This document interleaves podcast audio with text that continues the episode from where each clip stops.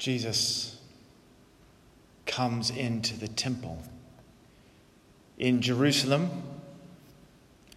and he walks where people go to pray. He steps into that court of the Gentiles where everybody is welcome rich and poor, educated and uneducated, Jew and non Jew, pagan, everybody from all over the known world was welcome to come and pray. But it's late on this particular day, and Jesus has come in with the setting sun behind him as the temple faces the eastern wall and the eastern gate. You can imagine the sun drifting just below that wall. The temple priests had their own challenges. Uh, Zoom wasn't one of them, but, um, but they had their own challenges nonetheless. I can picture them ending a busy day, some of them coming to the end of their shift, maybe getting ready for the changeover, and the crowds have gone and the sacrifices have all been bought and made and it's quiet, and there Jesus is, standing there. Jesus had been there quite a few times to come and read the scriptures, to hear the scriptures, to, to be with people, and to teach and be taught. It is, in a sense, holy ground. And I wouldn't want us to lose that sense of what the temple was for Jesus and his disciples that it was holy ground, it was a place to meet and pray. He observes all of these things, maybe has memories of good times, and then he quietly leaves.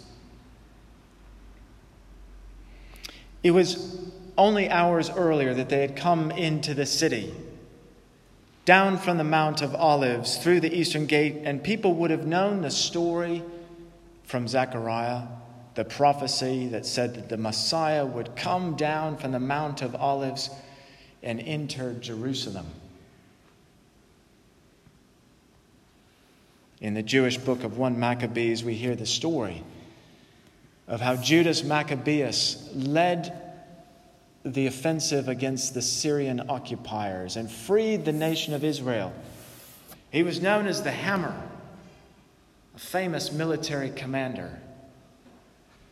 And it's from that story that we get the idea of palm crosses, because that's what the people did. They lay down palm crosses at the feet of Judas Maccabeus' army as they went by, cheering on in liberation of the nation of Israel celebrating military victory. And so the Messiah would come, they said. He would come with his battalions and divisions, his cavalry, his infantry, his officers mounted on horseback.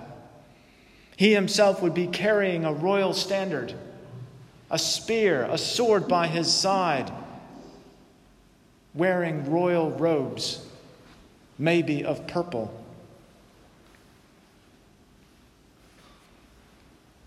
But the Messiah comes and there are none of these things.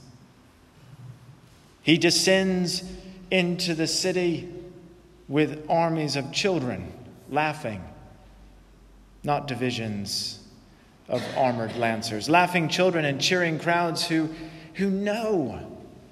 Do you know they know that this is Jesus, the Messiah? They know. How do they know? I can only think that it was the Spirit of God that led them to that understanding that this was the Messiah. The Spirit among them, bringing people close to Jesus, the sick, the hungry, the poor, the outcast. But he doesn't seem to have authority. He has no rank, he has no insignia. But maybe his authority is of a different kind. Maybe, well, maybe it's about the healings and the signs and wonders that people had seen, the miracles that had happened at the touch of Jesus' hand. Always speaking peace, love, kindness, forgiveness, always glorifying his Father in heaven.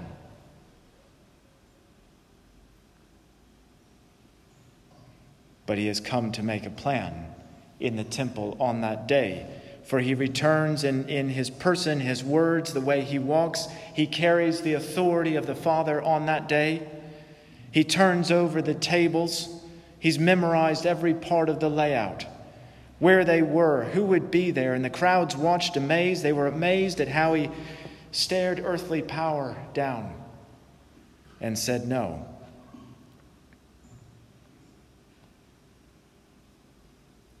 By his authority, the king of the universe, without one warhorse. But there was a donkey. There was a colt. He sends for it, and he and that colt ride into Jerusalem, the city which he had avoided up until this point, because this is his father's timing. It's the father's timing that he would enter as king.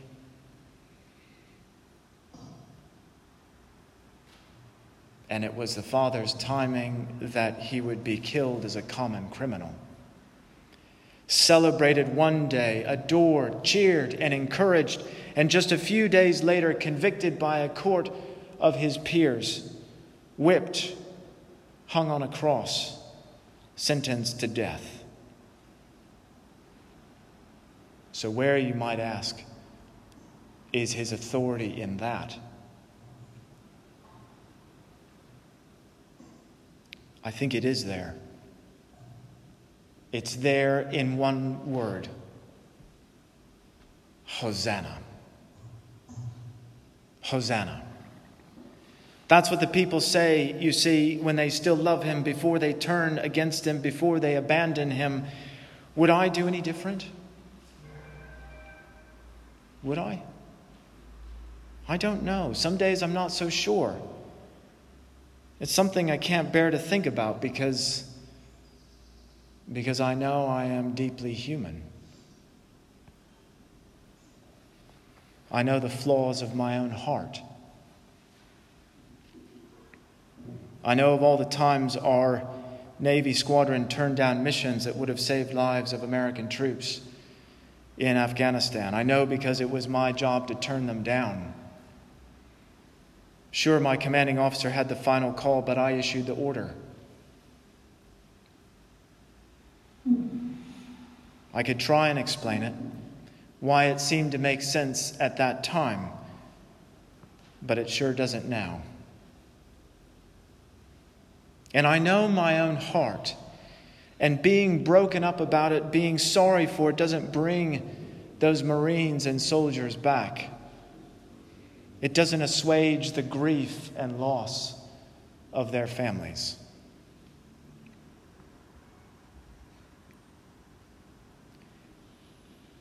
And yet I am here to tell you today that I have been forgiven. If you leave with nothing else today, know that I have been forgiven.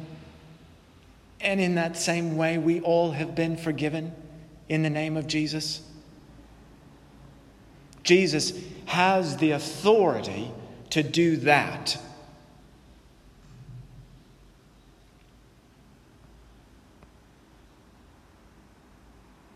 I know my own heart. And I don't know what side I would have been on on that Palm Sunday so many, many years ago. But you know, Jesus' authority still reigns in spite of my limitations and in spite of my failure. It is the authority in one word Hosanna. Do you know what it means? It means save us. Save us, Lord Jesus. Save us, Messiah. Save us as individuals. Save us as families. Save us as a nation. Save us as a race of human beings. But save us, Lord Jesus.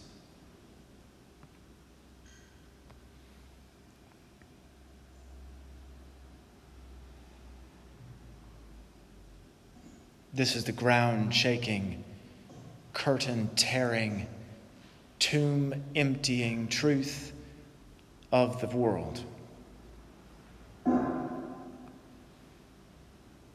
It has every ounce of authority to heal the blind Bartimaeus in that bit just above this story, if you read above, and every ounce of authority to clear the temple courts of earthly business so that the Father can start doing his heavenly business.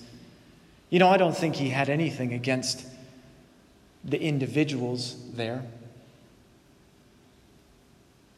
But I think he did need to declare his authority in his Father's house. Jesus calls us to be a church where we can say, Hosanna. You know, it's important to be a transparent church family. It's important to let our foibles show, to not try and be perfect or to present some kind of perfect exterior. Those who know me know that I'm not very good at that anyway. But there is a calling for us as a church, and I think as individuals, which is to become really good, or at least practiced, in telling our stories. You know, I, I want to speak against any shame that anyone would feel about anything difficult in their own life, any perceived failure or inability to do something. I just want to say that God doesn't view it that way. He views those things in our life as opportunities opportunities for Him to demonstrate His power. You know, when we give our testimony, when we tell our story, the good, the bad, and the ugly, it allows God this opportunity to redeem our past. What do I mean by that? It allows him the opportunity to use that story to talk about how he changes people.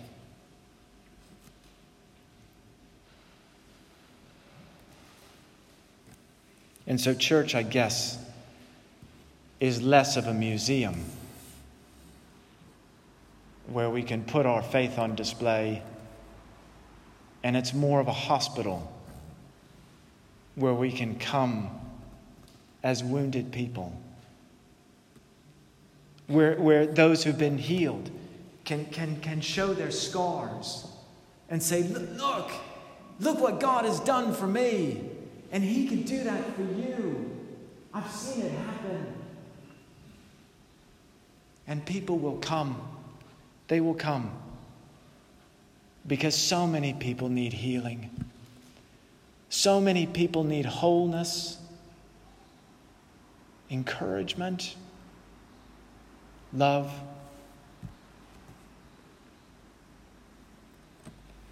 And we are placed not without coincidence, in the middle of this community, stuck in the middle. You can't go through Lark Hall without bumping into this church.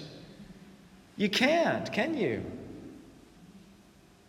It's no coincidence that God has put this place here, that we are here and that we are successors of a very long lineage of Christ followers who have worshiped in this place.